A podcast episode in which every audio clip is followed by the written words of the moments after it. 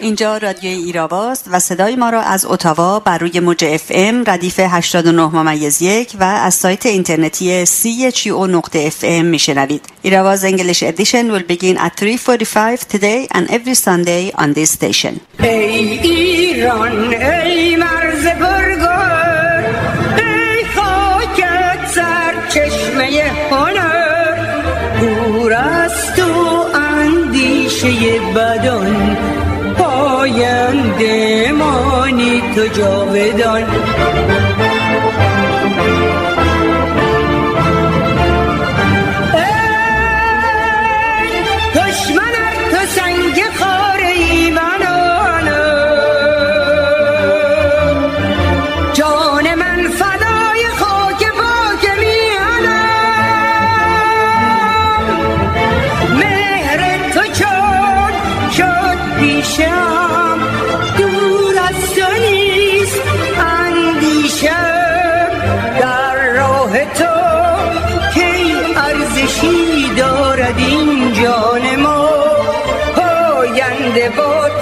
ایران ما ما به هر کس که در میدان عمل می خواهد و می تواند رژیم ولایت فقیه را بر زمین بزند خوش آمد می گوییم.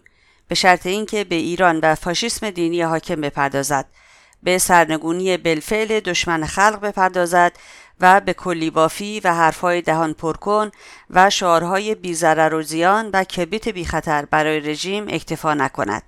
مریم رجوی با سلام و درود به شما شنوندگان گرامی رادیو ایراوا. نرگس قفاری هستم و برنامه این هفته یک شنبه 8 دی 98 برابر با 29 دسامبر 2019 رو آغاز می‌کنیم. سال نو میلادی رو پیشاپیش به شما شنوندگان گرامی تبریک میگم و امیدوارم که سال 2020 یا 2020 سالی پربار همراه با سلامتی و پیروزی برای همگیتون باشه. پس از نگاهی به مهمترین رویدادهای هفته در خدمت آقای امیر کارگر خواهم بود و پایان بخش برنامه این هفته مثل همیشه قسمت انگلیسی است. ابتدا رویدادهای هفته.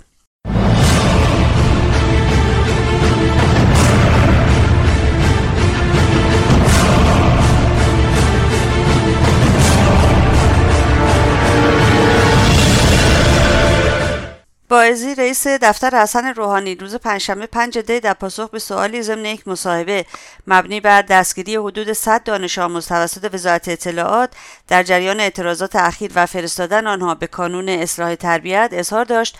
من اولین بار است که چنین صحبتی را میشنوم. این در حالی است که سایت حکومتی مستقل آنلاین از قول قرارگاه سایبری امار متعلق به نیروی لباس شخصی خامنه ای رسما اعلام کرده بود 116 نفر از نوجوانان و جوانان بازداشت شده از سوی وزارت اطلاعات به کانون اصلاح و تربیت فرستاده شدند. بررسی ها نشان می‌دهد میانگین سنی این افراد 15 تا 18 سال بوده و هیچ ارتباط شبکه‌ای با اختشاشگران نداشته و صرفا به دلیل هیجانات دوره نوجوانی و جوانی در میان آنان حاضر شدند. همچنین در میان بازداشتشدگان 34 نفر دارای سابقه نفاق و 17 نفر با سابقه های دیگر که عموما نقش لیدری داشتند. مراسم چهلم شهدای قیام آبان در فضای امنیتی در شهرهای ایران از جمله در بیبی بی سکینه کرج، دارالرحمه شهرک صدرای شیراز، خرم‌آباد، یزدان شهر اصفهان، بهبهان و شهرستان شهریار برگزار شد.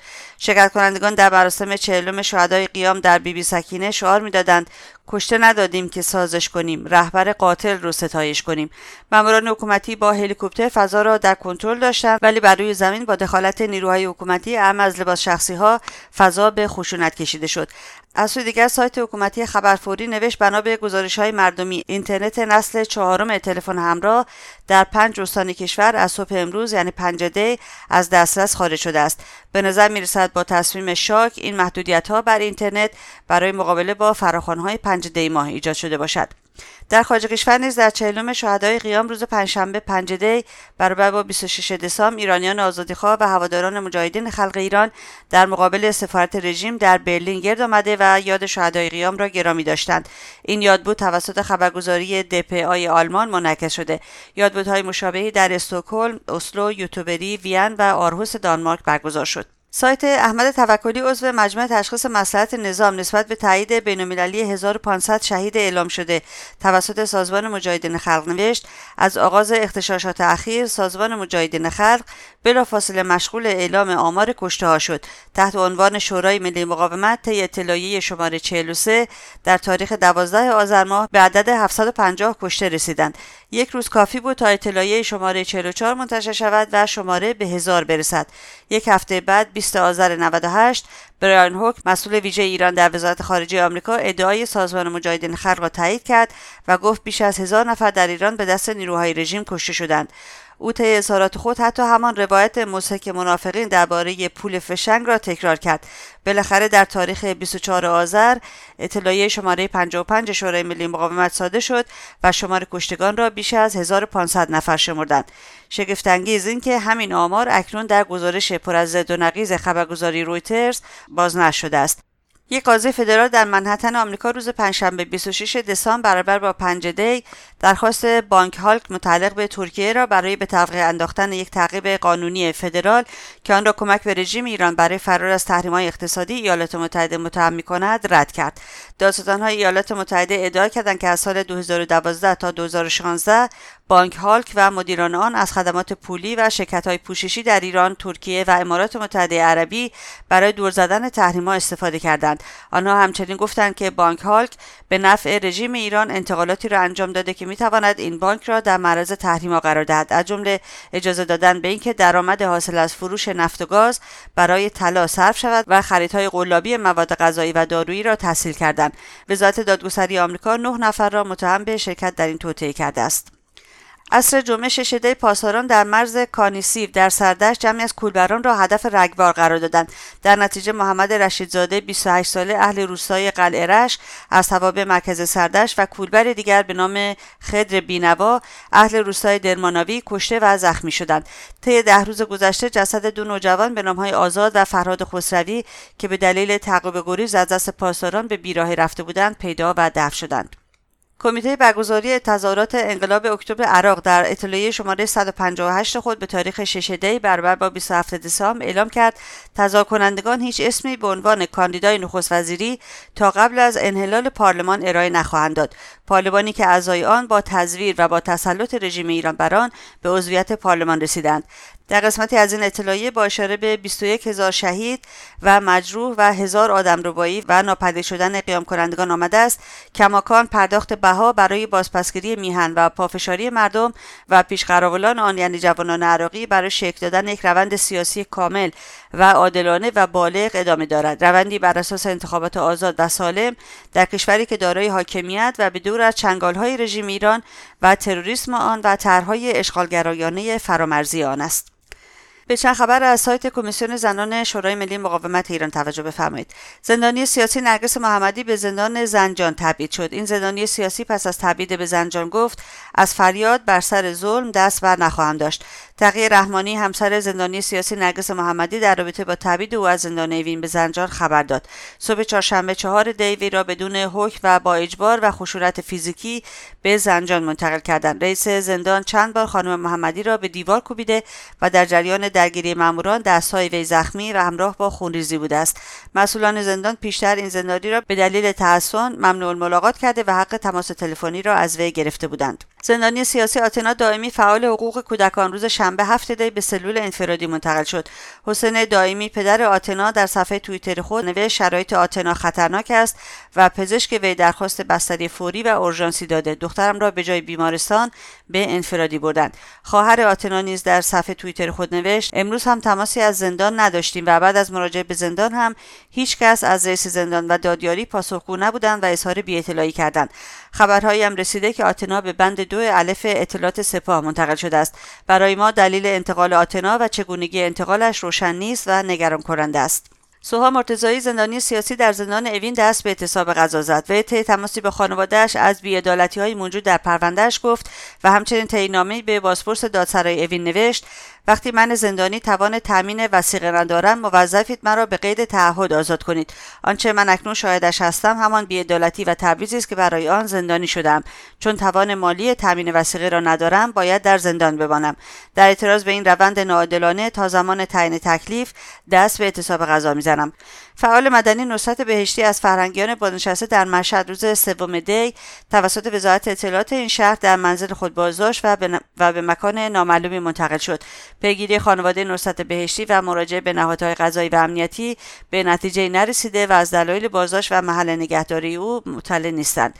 روز چهارشنبه چهار دی در جلسه فراکسیون زنان مجلس معاون حقوقی امور مجلس در وزارت دادگستری با اعتراف به اعدام نوجوانان زیر 18 سال در ایران گفت به دنبال حذف اعدام کودکان زیر 18 سال نیستیم. طیبه سیاوشی که ریاست کمیته حقوقی فراکسیون زنان مجلس رژیم را بر عهده دارد گفت ما همچنان با اعدام کودکان زیر 18 سال مواجه هستیم.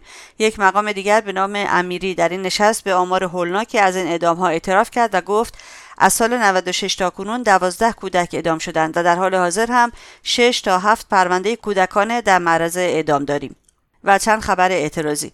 روز یکشنبه 8 دی جمعی از حوالهداران خودرو ساندرو مقابل شرکت سایپا واقع در جاده مخصوص کرج نسبت به تحویل ندادن خودروهایشان از سال 96 تا کنون با حمل تراکت حق گرفتنی است. کارگران اعتصابی شهرداری بروجه نسبت به انتقال به بخش نظافت شهری جمعی از کارگران نیبر مجتمع نیشکر هفتپه نسبت به پرداخت نشدن مطالبات مزدی خود در مقابل ساختمان مجتمع جمعی از دانشجویان پردیس عباسپور دانشگاه بهشتی در تهران در ساختمان هشرودی این دانشگاه نسبت به مصوبه جدید آموزشی مبنی بر اخذ جریمه برای واحدهای افتاده و جبرانی از ورودی 97 به بعد روز شنبه هفته جمعی از مالکان اراضی کتاباد قزوین نسبت به خارج شدن اراضی خود از محدوده شهری در مقابل ساختمان استانداری رژیم در قزوین بیش از 70 تن از دانشجویان ساکن خوابگاه پسرانه دانشگاه تهران نسبت به وضعیت نامناسب خوابگاه های این دانشگاه و محرومیت از امکانات مناسب اقامتی در باشگاه دانشجویان دانشگاه تهران در خیابان 16 آذر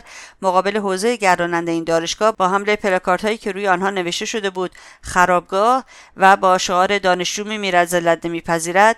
روز پنجشنبه 5 دانشجویان نوشیروانی بابل در مراسم بزرگداشت شهدای قیام آبان روز چهارشنبه 4 دی دانشجویان دانشگاه شیراز نسبت به اخراج یکی از دانشجویان در محوطه این دانشگاه روز دوشنبه 2 دی بازنشستگان با در دست داشتن تصاویر شهدای قیام از جمله نیکتا اسفندانی و مهناز مهدیزاده قارت شدگان کاسپیان از مؤسسات وابسته به سپاه پاسداران و آرمان تهران نسبت به قارت اموال و دارایی‌هایشان مقابل قوه قضایی رژیم و معلمان در بسیاری از شهرهای ایران بر اساس فراخوان قبلی نسبت به وضعیت معیشتی و در حمایت از بازنشستگان از جمله در مریوان تجمع و تحصن کردند.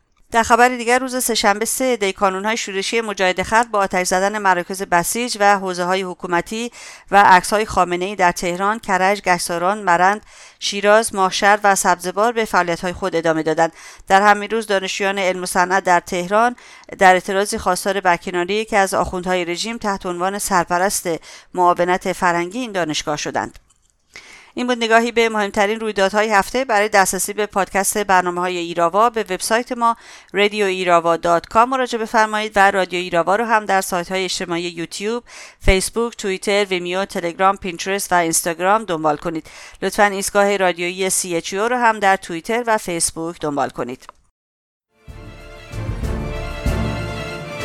من از نسل دارا و از آرشم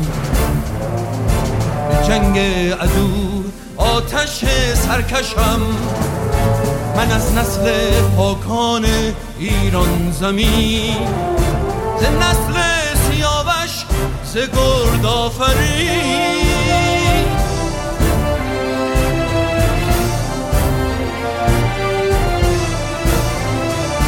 ز نسل پشوتن ز پشت قبار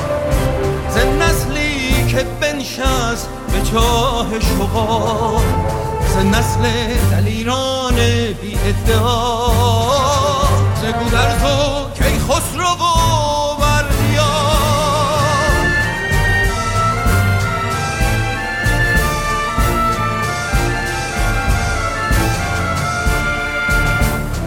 من از نسل کابه من از نسل گیر.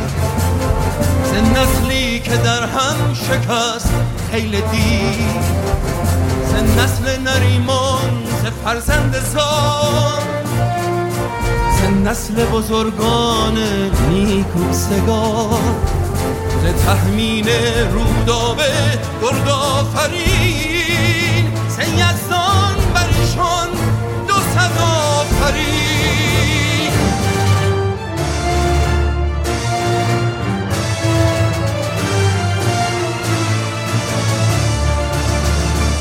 نسلی که می‌گفت با تاج و گنج که یک جو نیرزد سرای سپنج. چه شدم ندیری و مردانگی؟ کجا شیده شد رأی فرزانگی؟ سکوت از نشان فرومایگی نشان زبونی و آوارگی.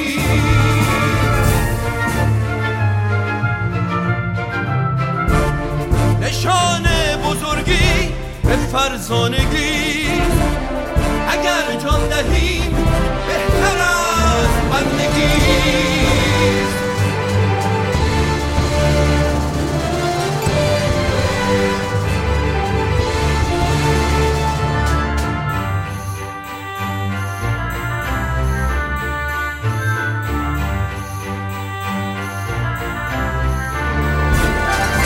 وقت است هم دل شویم تفرق رها کرده یک دل شویم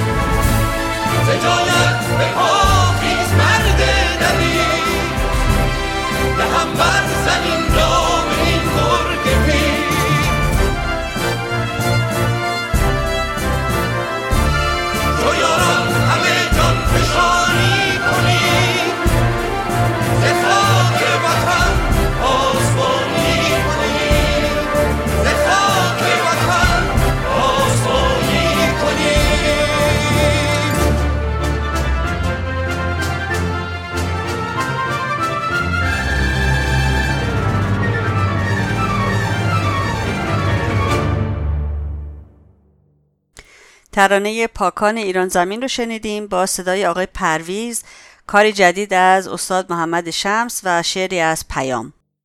بسیاری از جمله میهمان امروز رادیوی ایراوا بر این باورند که شکل و محتوای قیامهای سالهای اخیر در ایران تغییر کرده.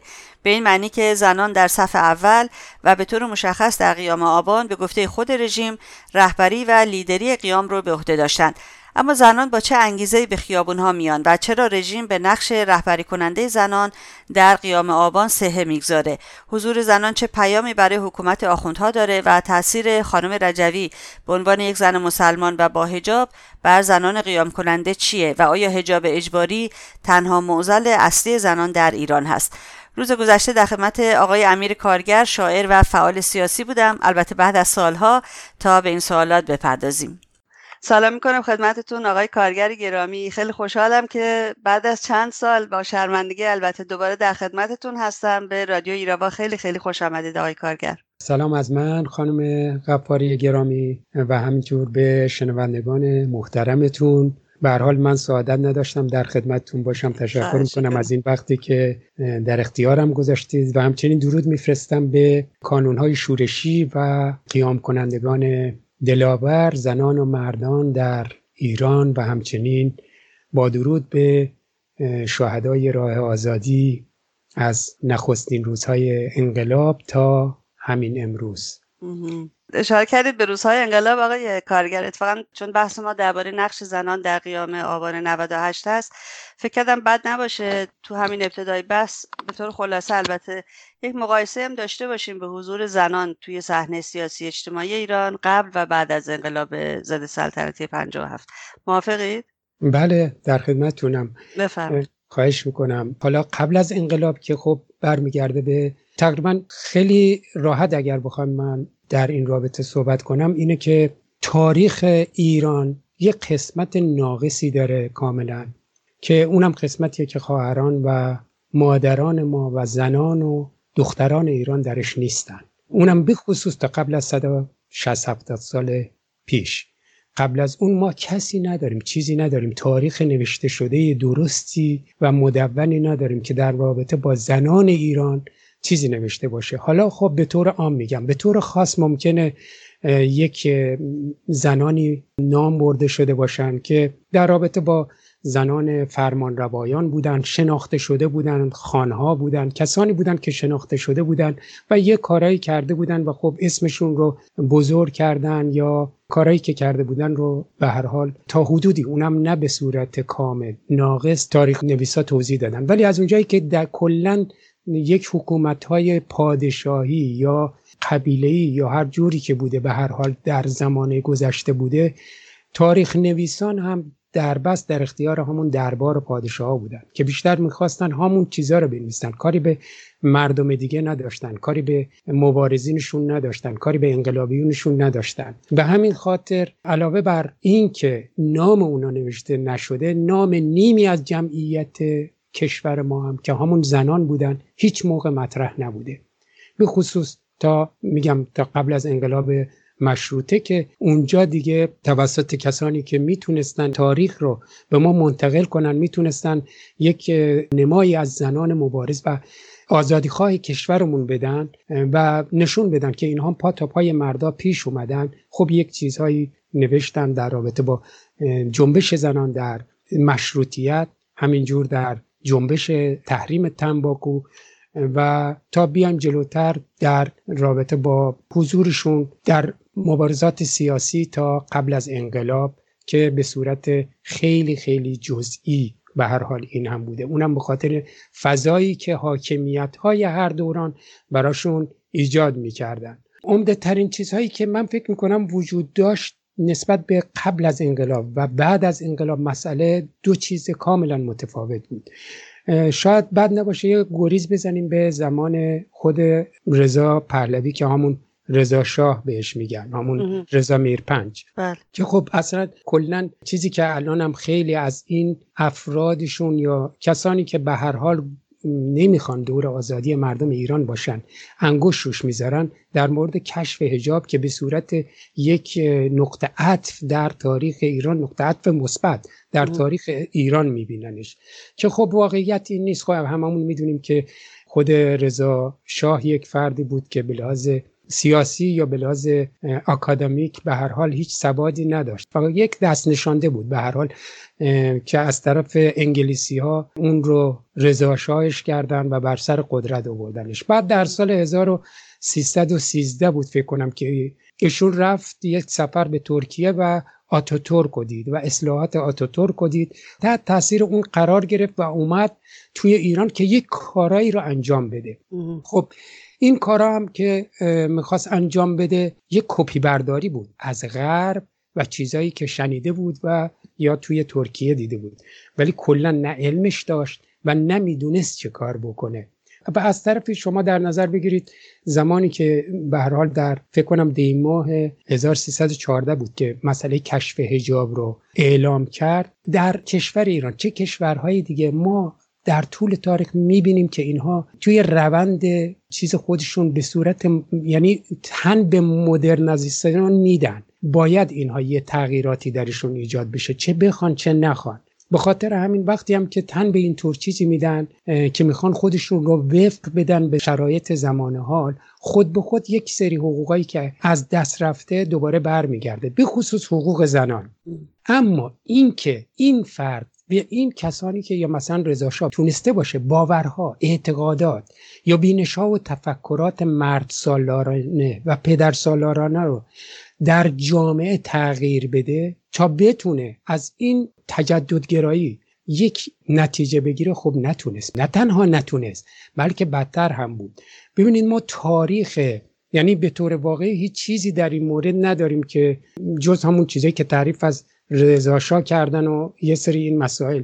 نداریم که بتونیم انگشت روش بذاریم. ولی محققان تونستن از روی پرونده هایی که توی دادگاه ها تشکیل شده بوده از روی اینها در بیارن که ببینن آقا وضع زنان در اون موقع چطور بوده. با توجه به کشف حجابی که رضا کرده بود. اول که این کشف حجاب خیلی خونین بود. حتما می‌دونید که حدود 200 نفر رو در مسجد گوهرشاد مشهد رو به خاک و خون کشیدن. به خاطر اینکه مخالف این کشف اجاب اجباری بودن اجبار اجباری بودن دقیقا. ولی خب بعد شما در نظر بگیرید تو این پرونده هایی که اومدن خوندن مثلا در از حدود 300 پرونده دیدن که اکثر پرونده ها مربوط به زنانی بودند که اینها هجاب نداشتن و مورد تعرض قرار گرفتن. از طرف کی؟ از طرف نیروی نظمیه یعنی انتظامات. نیروهای شهرداری یعنی دولتی از طرف دادگستری.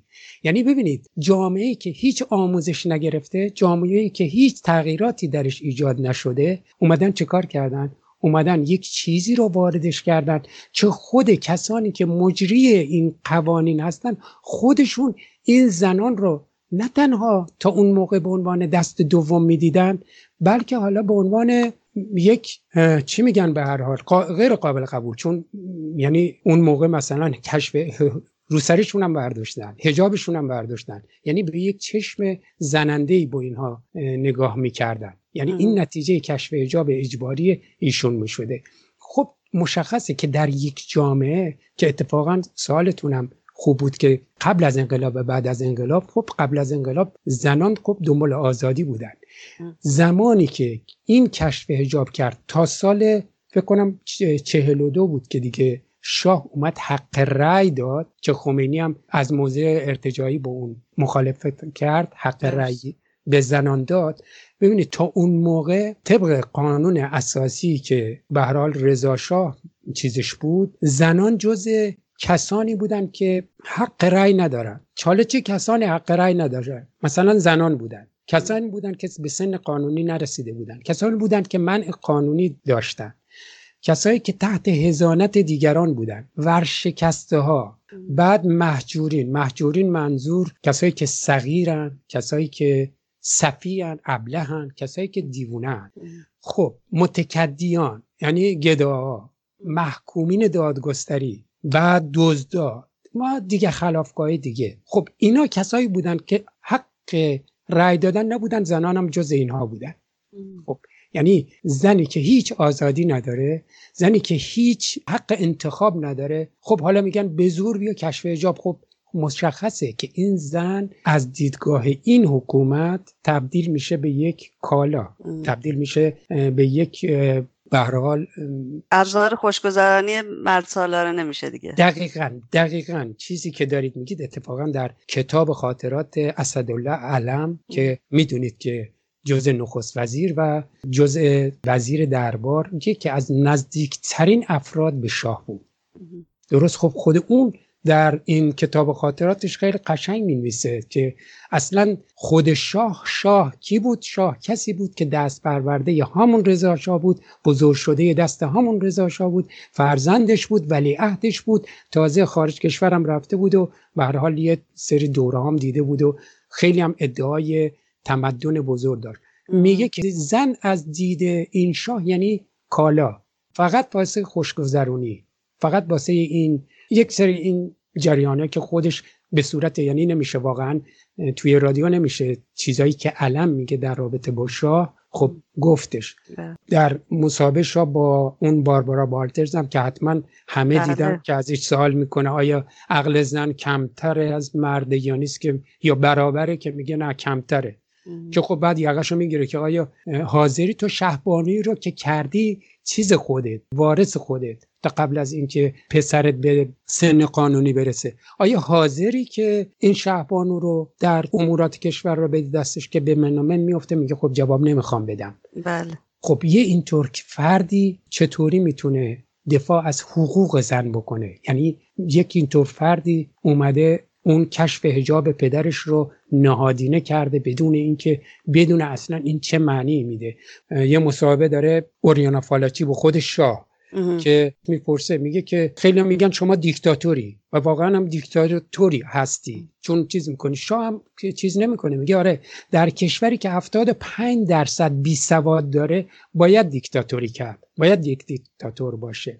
درست؟ خب پس این کشور دیکتاتوری پس این دفاع از حقوق زن نقطه عطف کشف هجاب رضاشاه جایی نداره. یعنی می‌بینیم که این کار نه تنها جامعه رو به جلو نبرد بلکه یک فاصله بسیار زیادی هم انداخت بین افراد بین زنان درباری که مشخص بود چه کسایی چه کارا می‌کنن و زنانی که می‌خواستن آزادانه انتخاب پوشش خودشون رو داشته باشن و فاصله انداخت. حتی ما می‌بینیم که در همون موقع به ندرت یا زنانی از طبقات متوسط به بالا به یک درجه می‌رسیدن یا اینکه به هر حال کسانی بودند که در سازمان های سیاسی می‌تونستن خودشون به خاطر انگیزه های سازمانیشون تشکیلاتیشون اهداف آزادیخواهیشون بتونن خودشون رو نشون بدن خب این بود که زنان در قبل از انقلاب خب بلند شدن باید به هر حال از حقوق خودشون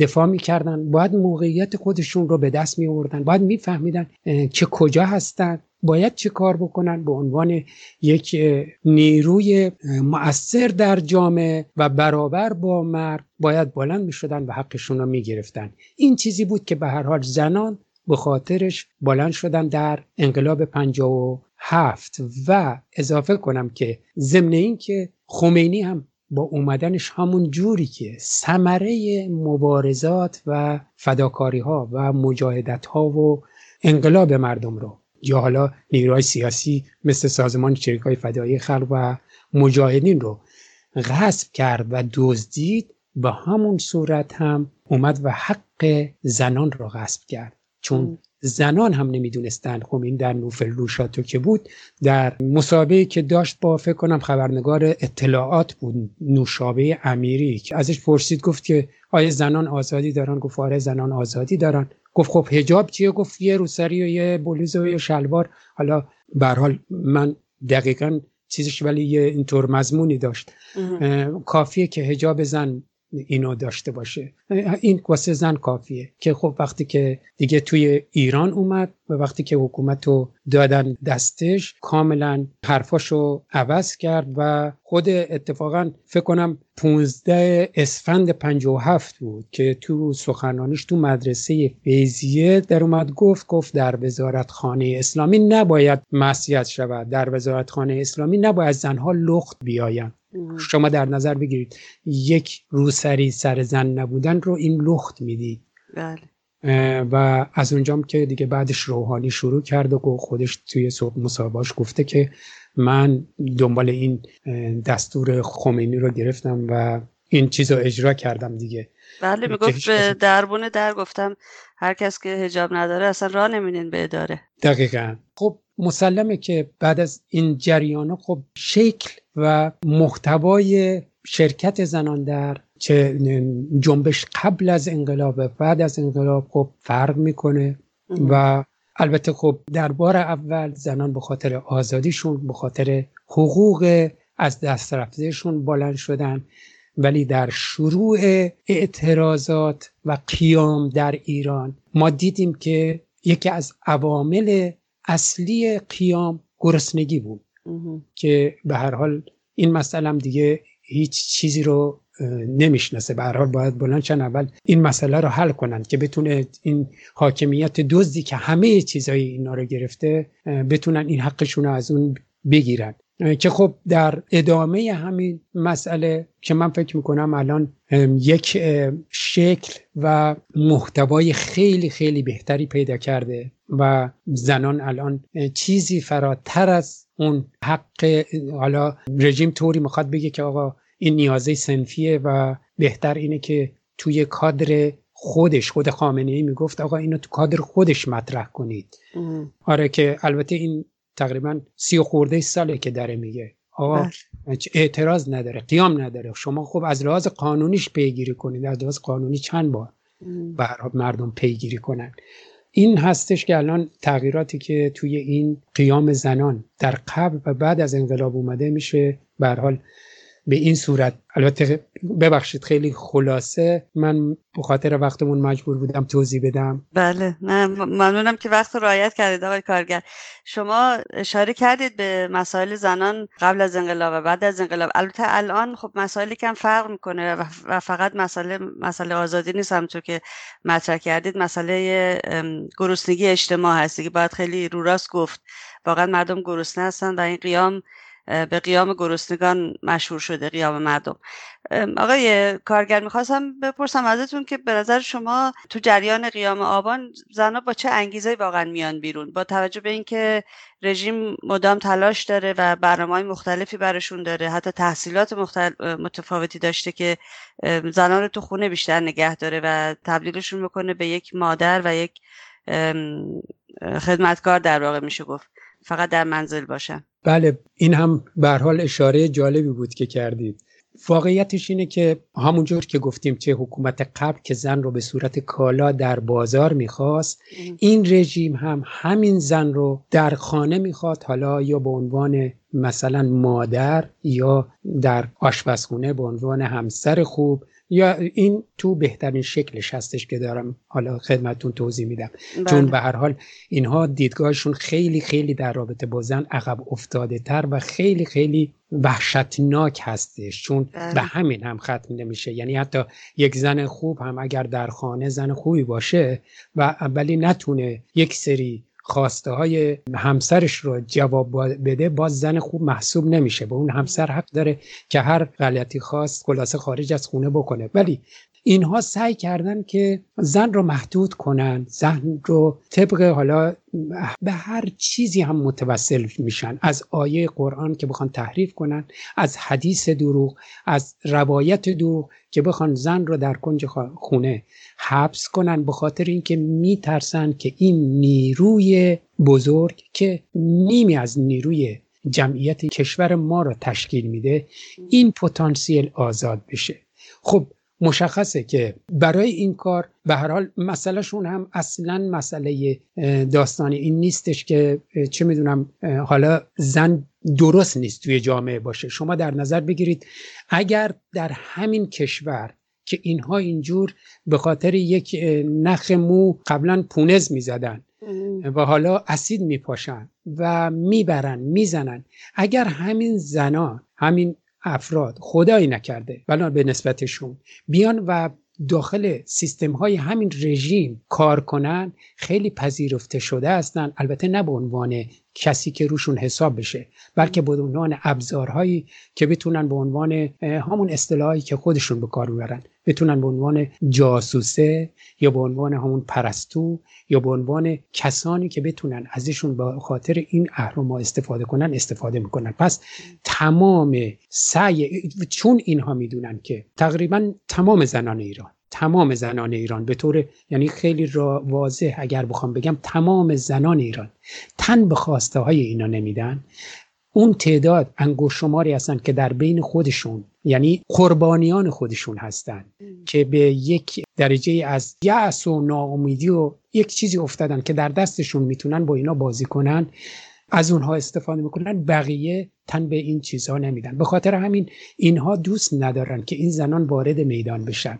چون می‌دونن اگر که این زنان وارد میدان بشن اینها الگوهایی دارن. زنان امروز دیگه الان ما توی این قیام دیدیم. در قیام های قبل از انقلاب حتما فیلماش دیدید شما که مردان هستن که دور زنان دستشون رو حلقه می‌کنن و مردا هستن که جلوان ولی در قیام های امروزی زنان هستن که جلو مردان هستن. زنان هستن که لیدر با قول خود رژیم لیدر این قیام, ها هستن درست دقیقا. بود دیگه گزارش روزنامه حکومتی مشرق بود. حتما این رو خودتونم دیدید که میگه که میانداری و میدانداری ویژه زنان در اختشاشات اخیر چشمگیر به نظر می‌رسید. در نقاط متعدد به ویژه حومه تهران زنان ظاهرا 20 تا 25 سال نقش ویژه‌ای در لیدری اختشاشات بر عهده دارند. مشاهدات خبرنگار ما نشان می‌دهد که این زنان متحد الپوشش هر یک وظیفه جداگانه دارند یکی از شورش ها فیلم می‌گیرد دیگری جلوی خودروها را می‌گیرد و دیگری با تحریک مردم آنها را به پیوستن به صف اختشاش ها مجاب می کند. بقیه چیز رژیم هم دوباره روی این قضیه انگشت گذاشتن بله. خب این زنان با الگوهایی که الان دارن بعد از چهل سال کسانی که توی کشورشون دیدن که بیباکانه دارن میرن و شهید میشن حتی اونهایی که بعد از انقلاب دنیا آمدن داستانهای زنان مبارز و انقلابی چون زنان چریک های فدایی خلق مرزیه اسکویی که میشنوند زنان مجاهد خلق فاطمه امینی که می‌خونن در سال 60 که می‌بینن کسانی مثل اشرف رجوی و دختران و زنان دیگری که فقط به خاطر اینکه نخواستن از موضعشون پایین بیان مجاهد بودن یا نشریه میفروختن. چطور جلو گلوله ها جلو شکنجه ها جلو اذیت و آزار این پاسدارا ایستادن؟ خب اونها هم نگاه می‌کنن به خودشون. خب میگن ما هم زن هستیم. پس فرقمون با اینها چیه؟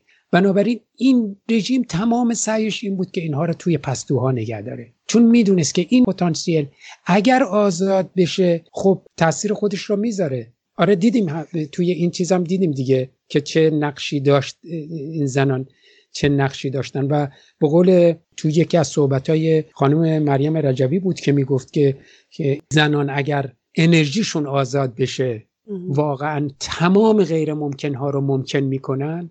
خب داریم می‌بینیم که الان توی صحنه این بار ما دیدیم که زنان چه کار کردن. یعنی دنیا دید. در همین اعتراضاتی که در 191 شهر هم صورت گرفت خب صد زن تا حالا اینا به شهادت رسوندن. درسته. بیشتر از نام سی تن از زنان رو خود سازمان مجاهدین اعلام کرده. بله. ترس و وحشت رژیم به خاطر این هستش که دوست نداره به هیچ وجه زنان در خیابون باشن یا اینکه در این اعتراضات شرکت کنن. آقای کارگر اشاره کردید به افرادی چون اشرف رجوی و اعضای سازمان چریکای فدایی خلق ایران که به حال توی جامعه ایران مطرح هستن. ولی خب مجاهدین بیشتر مطرح هستن به خاطر اینکه رژیم هم خودش خیلی روی این مسئله خیلی دست می‌گذاره و چندین و چند فیلم ساخته در رابطهشون.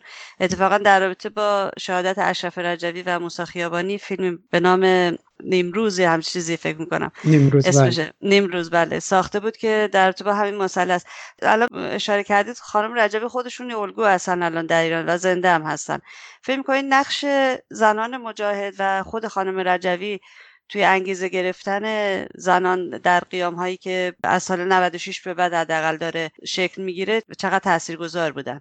والا من فکر می‌کنم که نقش که نقش مسلم و غیر قابل انکاری دارن چون به هر حال ببینید خانم غفاری گرداندن یک سازمانی با این تشکیلات با این عریض و طویلی با این دشمنان چنگ در چنگ شدن با مهیب ترین دیکتاتور دوران که خیلی از کشورهای اروپایی با قدرت ازش میترسن کار هر کسی نیست کار هر سازمانی نیست درست. و تغییراتی که در این سازمان شکل می‌گیره. نمی‌تونه تغییرات شکلی و نمایشی باشه. یعنی سازمان مجاهدین نمی‌تونه که رهبریت خودش رو به دست زنانی به صورت نمایشی بده که فقط بخواد شکل کار رو رعایت کنه.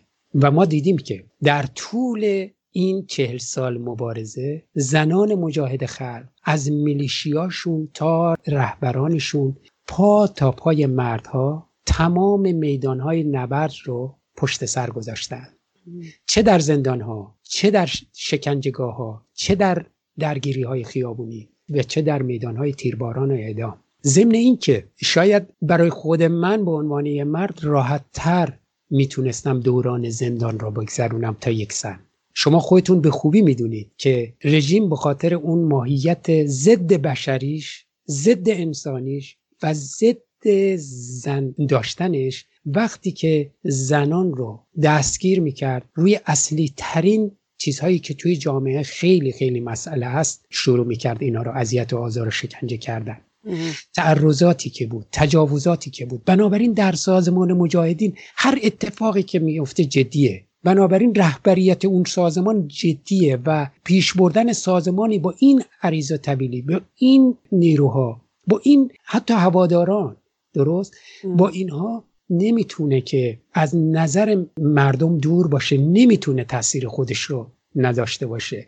وقتی که ما می‌دیدیم که زنان مجاهد خلق در اشرف جلو توپا و تانک های مزدوران رژیم مالکی میستن حتما دیده بودید. عکسهایی که یکی از زنان مجاهد دست مشت پر کرده به جلو تانک دشمن ایستاده. بله. خب اینا تاثیرات خودش داره. وقتی که سبا هفت برادران رو می‌بینیم که در آخرین نفسهاش میگه تا آخرین نفس ایستادیم و گله خورده و امثال اون زیاد. خب این از یک طرف دارم میگم مبارزاتشون و مقاومتشون. خب وقتی اینها رو می‌بینیم من به عنوان یک زن خب حتما از خودم می‌پرسم که من کجا قرار دارم؟ من چه کار می‌کنم؟ آیا این نیرو این انرژی این پتانسیل این انگیزه این زن داره؟ پس چرا من ندارم؟ یا من باید از کجا بگیرم؟ خب وقتی این سوال از خودم می‌کنم که مطمئنا هر کس این سوال از خودش می‌کنه. وقتی می‌بینه من با افراد زیادی صحبت کردم.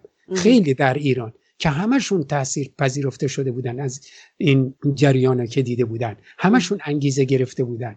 و تمام اینها می‌دونستن که چی؟ که اینها با رهبریت یک زن خود خانم مریم رجوی داره پیش میره. که اینجور صلاحیتی رو داره و اینجور توانی رو داره که بتونه این نیرو رو پیش ببره و از منافع و حقوق مردم ایران و به خصوص حقوق زنان دفاع کنه و توانمندیش رو داره. حالا خب شاید که این چیز پیش بیاد که خب چون این فرد که داره صحبت می‌کنه یکی از هواداران مجاهدینه یا سمپات های مجاهدینه یا خاطرخواه های مجاهدینه داره این حرف رو می‌زنه. نه خیلی راحت. شما ببینید تمام کشورهای جهان بزرگترین سیاست مداران هم روی همین قضیه انگشت می‌ذارن. روی صلاحیت خانم مریم رجوی دارن انگشت می‌ذارن و روی توان ایشون و مسئله حل کنی ایشون و چطور زنانی که در همراه ایشون هستن دارن مسئله حل می‌کنن. از هر مشکلی و موضوعی که روی میز میاد اینا دارن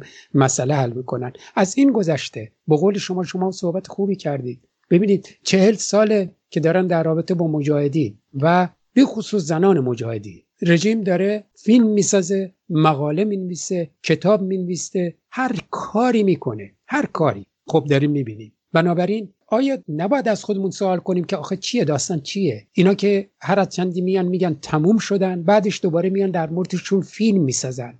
مسلما اگر که هر فردی یک خورده انصاف داشته باشه و یک خورده وجدان خودش رو قاضی قرار بده می‌بینه که این انگیزه ها و این انرژی ها که در بین خیلی از زنان در ایران دیده میشه مسلما از همین زنان انقلابی حالا چه چریک های فدای خلق باشه و چه امروز سازمان مجاهدین و خانم مریم رجوی داره خودش رو نشون میده.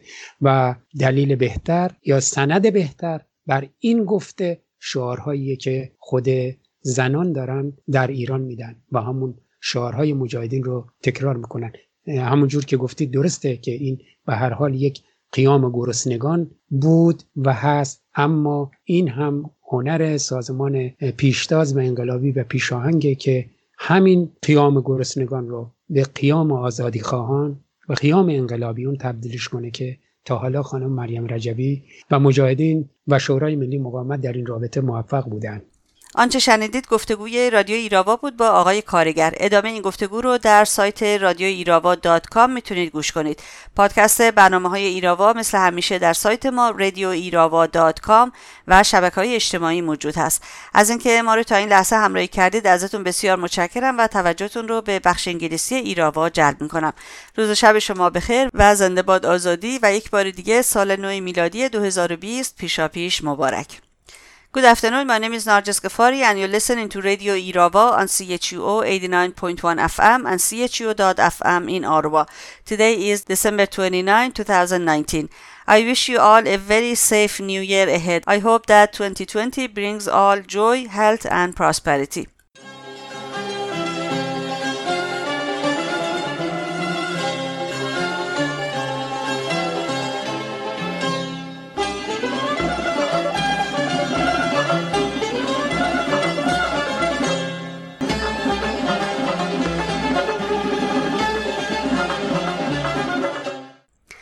The bill for provision of security for women, PSW, will not be adopted in Iran regime's parliament after all. This bill has been stalled for nine years in the labyrinth of decisions making in the parliament. The bill has been passed around among various departments of the government and after ultimately removing any executive function has remained to be examined in Hassan Rouhani administration. Fatima Zulgad, a spokeswoman for the Cultural Commission in the parliament, echoed Parvane Salashuri's statement about the latest situation on the PSW and said the bill has been sent from the judiciary and returned to the government, but we do not know why it has remained silent in the government. She also added a month ago at a meeting with Masume Ibtikar, the issue was raised and the bill was being considered by the State Commission to make the final amendments, but so far nothing has been reported and it is unlikely it will reach the department this year. Political prisoner Atana Daimi, a child rights activist, was transferred to solitary confinement on Saturday, December 28. On his Twitter account, Atana's father, Hussein Daimi, tweeted and wrote, Atana's condition is dire and her doctor has requested immediate and emergency hospitalization. Instead of the hospital, they transferred my daughter to solitary confinement. Soha Mortezai, another political prisoner, went on hunger strike. In a telephone call to her family, Soha Mortezai explained the injustice concerned in her case and in a letter to the prosecutor's office in Avin prison, she wrote, When a prisoner like me cannot secure bail, you have to release me on a pledge. What I am seeing now is the injustice and discrimination that I have been imprisoned for. Since I cannot afford the bail, I have to stay in prison. In protest of this unfair process, I will go on hunger strike until the assignment is made. Civil activist Nusrat Beheshti, a retired teacher in Mashhad, was arrested by Ministry of Intelligence agents at her home on December 24 and transferred to an unknown location. Her family's follow-up and referral to judiciary and security agencies to learn the reason for her arrest and whereabouts have so far failed. Political prisoner Nagis Mohammadi was sent to exile to the prison of Zanjan. From Zanjan prison, she wrote, I would not give up crying out against oppression. Her husband Taghi Rahmani, who lives abroad, tweeted that political prisoner Nagis Mohammadi has been transferred from Avin prison to exile in Zanjan prison in the morning of Wednesday, December 25th, without a verdict by force and physical violence. The warden of Avin prison had smashed her several times to the wall and in the course of wrangling with guards, she was injured and her arms started bleeding. Prison authorities had earlier deprived this prisoner from visits and telephone calls due to her sitting protest. Political prisoner Nagas Mohammadi had earlier written a letter denouncing the regime's use of force against protesters in Iran and calling on everyone to take a stand for the prosecution of those responsible. Elimination of death penalty for juveniles after 18 is not on the Iranian regime's agenda. On December 25th, the women's fraction in the Iranian parliament discussed the issue of elimination of death penalty for juveniles under 18 years of age. The deputy of legal affairs of department in the Ministry of Justice confessed to the execution of children under 18 years of age and said, "We are not considering the elimination of death penalty for juveniles.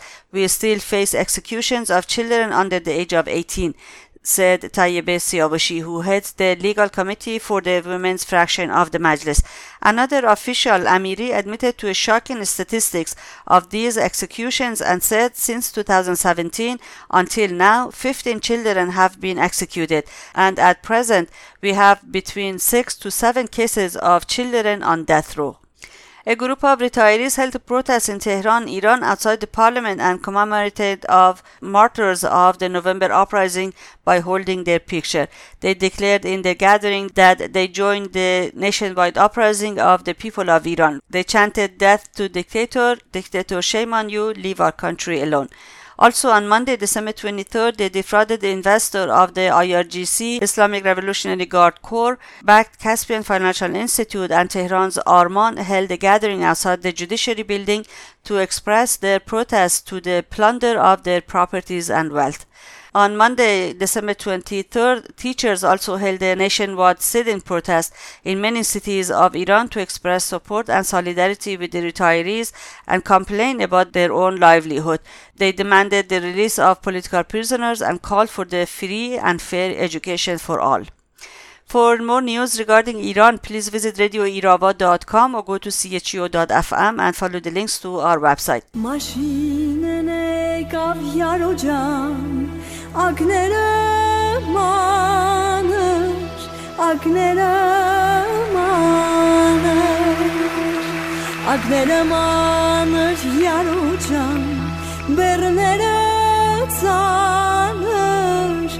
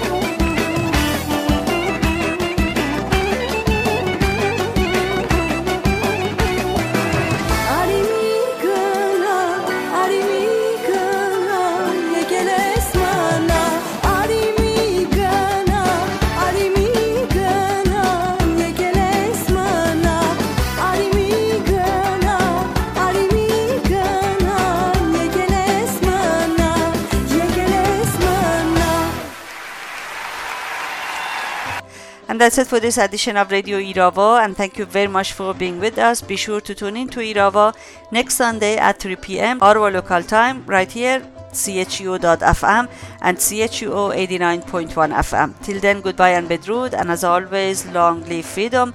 Have a great day and happy 2020.